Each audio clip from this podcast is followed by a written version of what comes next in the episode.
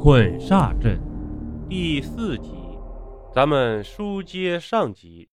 当然，这件事有幕后黑手是肯定的，就算不是他，也肯定是当年那帮人中的一个。我现在表现的十分淡定，他肯定误以为我知道了什么事情真相。这玩意儿你应该认识。我将手中的遥控器晃了晃，引爆塑性炸药用的遥控器，每个针眼上我都装了一份。你要是再让那东西乱动，我就彻底炸了它。那样的话，我和欧阳婶婶可就真完蛋了。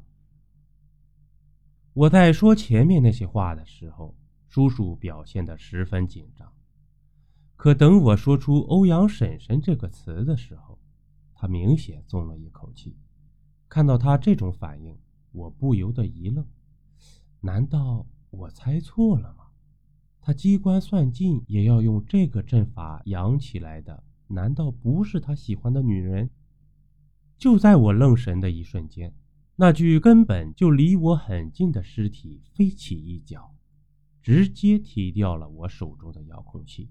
落到了盗洞的正下方，我没有多想，飞身向遥控器扑去。那老头子哈哈大笑，一个箭步就冲到了遥控器前，抬脚就要把他踢飞。我在算计他，他又何尝不是在算计我呢？我大喝一声：“阴欠！”其实我只向前冲了一步而已。紧接着，我的第二步就是转身向后快速退去。就在这时，黑暗中响起了一声清脆的枪声。我的叔叔不敢置信地看向传来枪声的黑暗处，转身倒地了。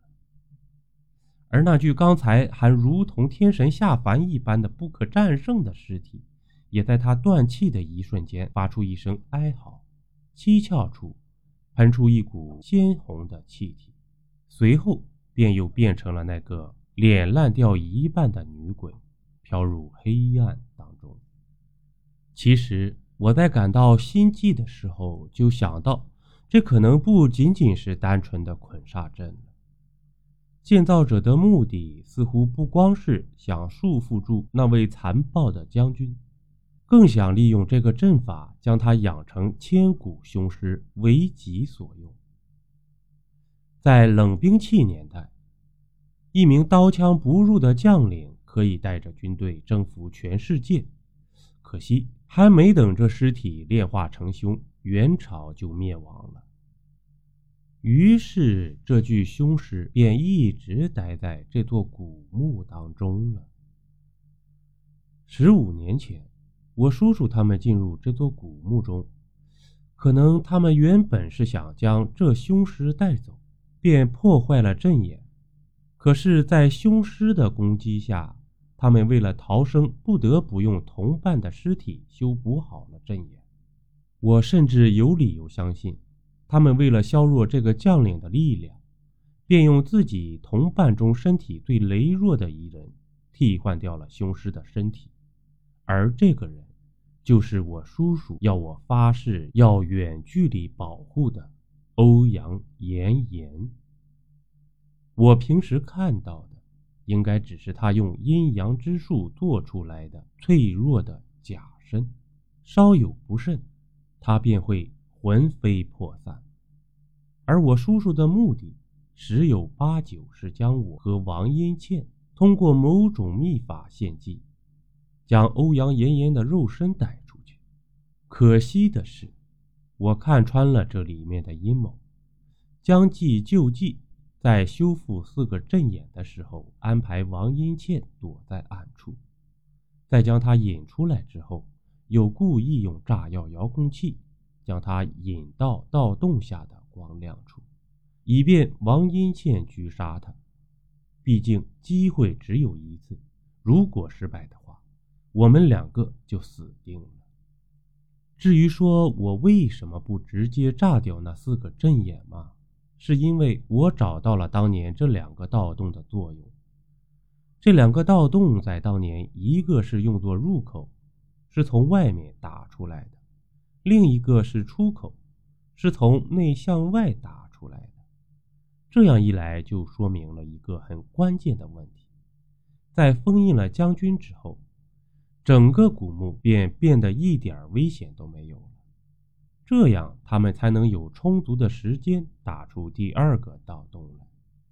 而我的叔叔在阵眼上动了一点手脚，使他可以控制这位将军。如果他不这么做的话，也不可能将欧阳妍妍的身体带出去。但如果他死了的话，那这阵法肯定就复原了。如果我们直接炸掉针眼，很难说。那将军会不会失控，进而导致我们丧命呢？所以在这种情况下，最为稳妥的选择就是把我叔叔引出来杀掉，让整座古墓归为平静。如果这样不行的话，再动用炸药也不迟。被打飞的遥控器只是个假货，真货一直在我裤兜里揣着呢。只不过我没想到自己遇到的竟然是那么凶狠的怪物而已。我和王英宪从盗洞里爬了出来，长出了一口气。这次冒险虽然只有短短的几个小时，但却足够惊心动魄。